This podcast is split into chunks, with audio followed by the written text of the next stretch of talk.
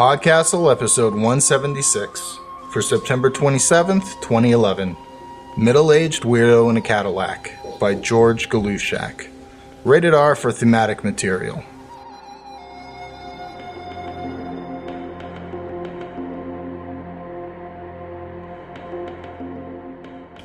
Hello and welcome to Podcastle. I'm Dave Thompson, and we've got another fun one for you this week. Kind of a nice story for the early fall. It's also a pretty short tale, which might provide a nice counterbalance to last week's Giant episode. Before we get too far out on the road, though, I wanted to share a little bit of creative writing advice that stuck with me ever since college. Telling a story is kind of like going to a party. You don't want to be the first person there, and you don't want to be the last. Instead, show up late and leave early. Now, keep in mind, I'm not actually trying to give you social advice. That's not necessarily the best way to behave, but as far as fiction goes, I think it works pretty well. There's a lot of reasons for this, but the main one is showing up early and leaving on time in fiction is boring. Introductions become mundane. You know, like Obi Wan Kenobi meet Anakin Skywalker. Are you kidding me? That's their introduction? Come on, George. Oh, geez, sorry. It's just Empire Strikes Back was the first movie I ever saw, and everything since then has been kind of viewed through Jedi tinted lenses. I didn't mean to push my anti Lucas prequel agenda there. My bad. Where were we again? Ah, introductions. So that's not to say introductions can't be done right. Just don't make them boring. See how Obi Wan Kenobi was introduced back in the original Star Wars trilogy. Or Han Solo. Oh my god, not gonna rage again. Anyway, what matters in fiction is the stuff that happens in between points A and B, the journey. And if you don't always actually see point A or B, that's not necessarily a bad thing.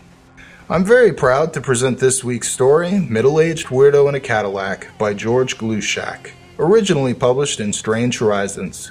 If you want to read along, click on the link in our show notes. George Galuschak is a graduate of Viable Paradise. His short fiction has appeared in Strange Horizons, and he has stories forthcoming in the Big Book of Bizarro and the Apexology. He's currently working on a novel. Our tour guide this week is another weirdo, Norm Sherman, who probably doesn't need an introduction to this audience, but what the heck. I'll give him one anyway. He's the co host of our sister podcast, The Escape Pod, and the host of the Drabblecast. Check him out if you're not listening already. So buckle up, crank up that ACDC, and enjoy the story. Middle Aged Weirdo in a Cadillac by George R. Galuschak. He's driven this way five times already, watching the same banks and donut shops and car washes fly past in a never ending reel. Got the front windows open, taking in the night air, and then he sees her, sitting on the curb, cradling her head in her arms, going boo hoo. Hodgepodge of a girl and woman, mini skirt, halter top, no bra, friendship bracelet on wrist, hair pulled back with cherry scrunchie, Hello Kitty stick on tattoo on her left shoulder, mushy from the heat. Hello? He cruises to a stop. I'm lost and I need to get to the interstate. She raises her head and looks at him, middle aged weirdo in a Cadillac. Tom Cruise shades, charcoal suit, pork pie hat, looks about 40, like her dad. Probably smokes, a hint of ash about him. I'll give you directions. When he shakes his head, she says, It's simple, even a moron could do it. I'm afraid I'm not a moron, he tells her. The last three people I asked gave me directions, and I ended up getting more lost, so it would be easier if you just got into the car and showed me. She snorts. Are you for real? She'd be stupid to get in. She surely would. I can drop you off wherever you want. He stretches the sides of his mouth upwards, taking care not to show too many teeth. A smile, that's what they call it. All right. She shrugs and gets in. You can take me home. The interstate is like two blocks from my house. He keeps the eagerness out of his voice. Sounds good. Just so you know, my father is a cop. If you touch me, he'll beat your head in. My name is Bob. He shakes his head. And I'm not a child molester. Okay, then. She lets the child thing go, pulls a pack of camels out of her purse, got a nasty scrape on her elbow. Want a ciggy? No thanks. His hand goes to his pocket, and a dagger of fear jabs her belly, but all he takes out is a lighter. Snap of fingers, whiff of ozone and brimstone, bright tongue of fire. He holds it out. Cool. She lights up, takes a hack.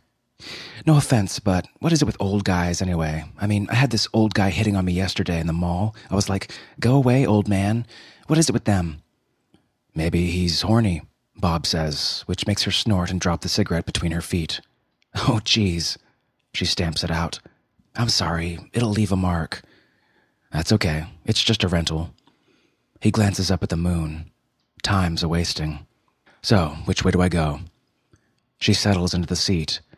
Go down Maple Street. Bob taps the steering wheel with his fingers. I don't know any Maple Street. Drive that way. She points. We'll stay on this road for a few minutes and then we'll make a turn. It's not far. All right. He pulls the car into the street and she wonders where he's really taking her. A park, a rat infested warehouse, a trailer park for inbred hillbillies. All the possibilities. She's seen it all and more on TV, all those middle aged weirdos doing terrible things to those poor lost girls. Oh boy, I think I'm wasted. She closes her eyes and lies back on the seat. Her stomach knots with that all too familiar feeling dread and excitement. I bet one of those guys put something in my drink. That's what I get going to a jock party alone. Eileen usually comes with me, but she's got something going with her boyfriend tonight.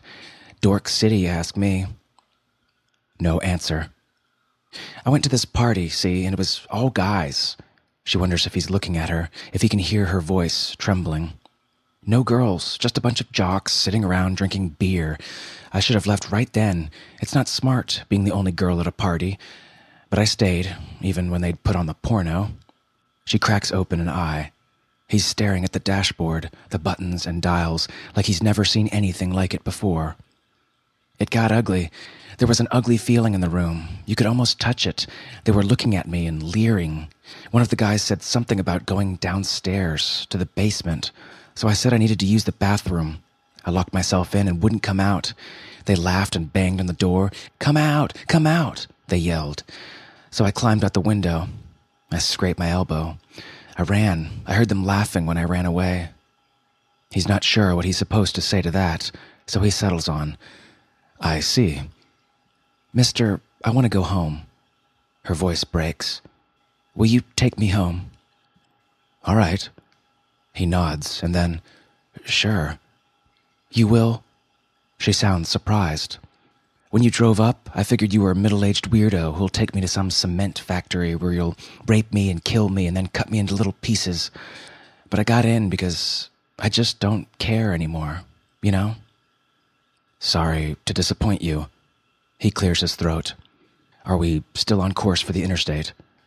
Turn right at the next traffic light. You mean the red, yellow, green blinking thing? He's driven past a bunch of them, wondering why the other cars honk so. Yeah, that's right. She rolls her eyes. Boy, you're clueless. Where are you from, anyway? Hell. you are a psycho, she laughs. I knew it. Really? He takes off the Tom Cruise shades, and she sees the eyes of a goat, bright amber, rectangular pupils dilating in the dusky evening. Jesus Christ! She huddles against the seat, clamps her hands over her mouth. They screwed up, Bob sighs, puts the shades back on. Of course they screwed up. They always do. It's a running joke, but it's not so bad. At least they don't give me a butterfly's proboscis or crab mandibles. She's thinking about throwing herself out of the car. She pictures herself hitting the pavement, bones shattering, bouncing and rolling to the sidewalk. Her eyes water up, and she sees her grave, tastefully decorated with white lilies, her friends and family dressed in black, the bawling, the weeping, all the tears they'd shed just for her. They drive past a 7 Eleven, and she notices a group of her friends, clustered together, doing nothing the way young people are so good at. She thinks about popping out the window like a jack in the box, screaming and waving her arms so they can see her, being kidnapped by the middle aged weirdo from hell. A thought hits her then. She peers at the top of his head, trying not to be too obvious about it, her checking him out. No way to tell with the hat. Um, excuse me. She's just got to ask. Do you have horns? No. He shakes his head. Horns have a certain appeal to the more flamboyant among us, but I've never liked them. Do the job, go home. That's my philosophy. Why are you here? It's a good question. The usual. My client signed a standard contract. When his dot com went bust, he tried to renege. She shrugs. Of course he did. They all try to renege. So they sent me. Why do you need to get to the interstate? To get home. She's a chatty one, all right. One of the entrances to hell is in Cleveland, below Lake Erie. The biggest entrance is in New Jersey, of course, but that's a bit of a ride. She points at the dashboard. You've got a GPS, you know. I've got no idea how to use that thing. The last time I walked this world, it was buggies and Model Ts. What about your client? She's getting all into the conversation. This guy isn't like her dad at all. He's interesting. The guy who tried to renege. He's in the trunk. What's left of him, anyway. Do you want to see? Uh, no, thanks. She shivers. You stop at the corner. I'm that house right there. Here we are. He pulls the car up to the curb, and then, could you direct me to the interstate, please? Do you mind if we talk a little longer? She snuffles like a hungry horse. I don't have anyone to talk to. She puts her head in her hands and starts to bawl. Bob rolls his eyes. He doesn't have time for things like this. No, he doesn't. But he has no choice. When you are a creature of absolute violence, your options are limited. If he rips off her head, he still won't know how to get to the interstate. And he can't tell her what they'll do to him if he's not back by dawn. Never show weakness. So he lets her cry. Sorry. She wipes her eyes.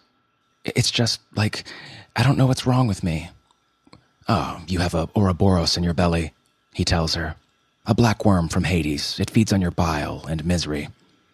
She looks at her belly button, uneasy. You've got to be kidding me. No, it's the cause of every single stupid thing you've ever done, basically. He decides to change the subject. Could you direct me to the interstate, please? She points. Keep driving that way. Turn left at the next red, yellow, green blinking thing. The interstate's right there. Just go up the ramp. Thank you. A surge of relief. He's home free. Do you want me to remove the Ouroboros? If you want, I can take it out. She looks at him, wary. Will that kill me? No, you'll feel better. Will it hurt? Um, yes. He shrugs. Just a little bit. I'm afraid of pain. I know girls who, you know, they, they, cut their arms. Some of them burn themselves with a lighter. I can't do that because, because I'm a coward. As you wish. She's a talker, this one. Bob remembers when humans were a tribe of monkeys in Africa. They called them cheepers back then, the way they chattered amongst themselves, hooting and whistling and scolding. No, wait. She shakes her head. Why? Why would you do that for me? You gave me directions to the interstate. Why is she making such a big deal about it? And it's not a hard thing for me to do. It's like swatting a fly, maybe. What should I do? Open your mouth. He regards her dental fillings. A bit wider, please. This is a bad idea, she thinks, and parts her jaws further. Uh, good enough. Bob thrusts his hand into her mouth and she jerks against the seat, spit and gurgle trickling down her neck, her cheeks puffing out like an amorphous bullfrog as Bob's hand creeps into her throat, his fingers sliding down her gullet towards the lower regions. She can feel the knob of his elbow pressing against her teeth, and then he stops. His shoulder stiffens. He pulls his hand out of her mouth. A black worm the size of a water snake is curled around his fist. It writhes and spits, the spikes protruding from its underbelly digging into Bob's skin. Its eyes are red rimmed and strangely human. A sound like a wailing baby comes from its mouth. Bob grips the worm's neck with his other hand, squeezes, and the head flies onto the street. Done. He unwinds the still jerking body and tosses it out the window. Her mouth snaps shut. She takes a gasping breath. Oh, that was inside me? Uh, yes, you were born with it. She sticks her head out the window and retches. Bob turns to the dashboard and fiddles with the dials. When he pushes a button, the radio blares to life, and he starts against the seat. Smiles. So that's how it works. She wipes her mouth. I threw up all over your door. Yeah, that's all right. It's only a rental. She hugs herself. Will it come back? No. Bob shakes his head. It's dead. Listen, I need to go. Panic's whiskers brushed against her cheek. She fumbles with the door handle. When it doesn't open, she pulls at it with both hands, beats her fists against it. Bob says, You need to press the button. Oh. She presses the button, pulls the handle, and the door opens. She gives out a hysterical giggle. Whoops. Eh, don't worry about it. He picks up her purse, hands it over. It took me an hour to figure it out. One hour, sitting in the car, pulling at the handle, the precious minutes winding away, thinking about how they'll flay him and raise his hide up a pole like a flag over the plains of Gehenna. She gets out of the car, slams the door. When she turns, he's back to playing with the dials. She hears a radio preacher screeching about Jesus. She clears her throat. Thank you. He lifts a hand, waves. She runs to her porch. The light is on because her mother always leaves it on. The door is unlocked. She enters her house, turns. The car is gone. She can see the orange red tail lights fading, fading into the distance. A fat gray cat rubs against her leg. It meows. Her mother yells, Close the door!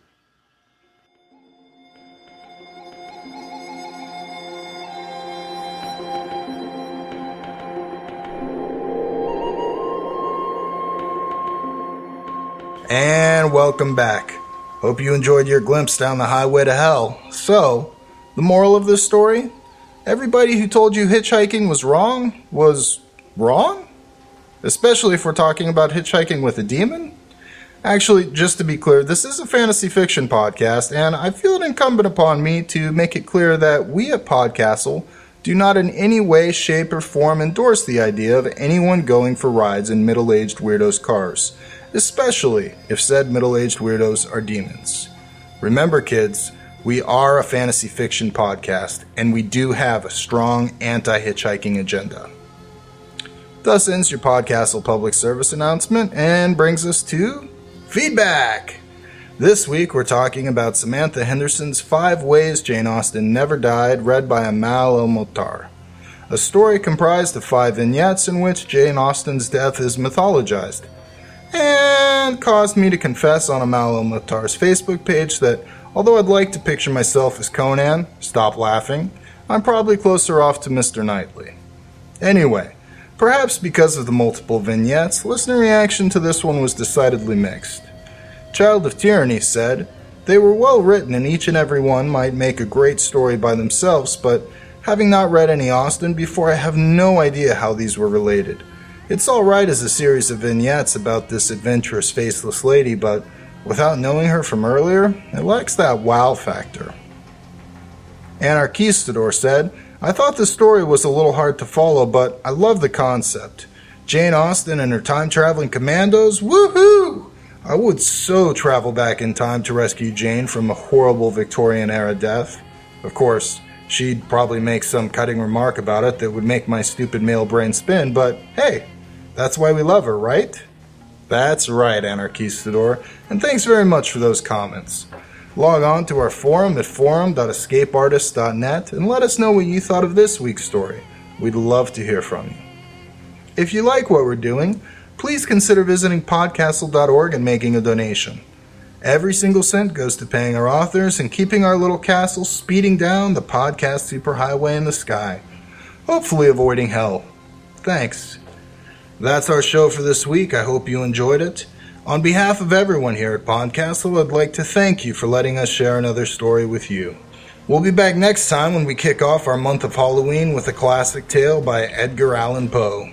While you're waiting, maybe have someone take the time to x ray that Ouroboros in your belly? Hope it works out for you. See you next time. Podcastle is a production of Escape Artists Incorporated and is distributed on a Creative Commons Attribution Non Commercial No Derivatives license. Share it, but don't change it or sell it. Our theme music is by Shiva in Exile. You can find them at magnatune.com. You can discuss this episode of Podcastle or nearly anything else on our forums. Just visit forum.escapeartist.info. And if you like science fiction or horror, be sure to visit our sister podcasts, Escape Pod and Pseudopod. And if you enjoyed this episode, tell a friend, or post to your blog about it, or consider donating via the PayPal link on our site. Hunter S. Thompson said, Yesterday's weirdness is tomorrow's reason why.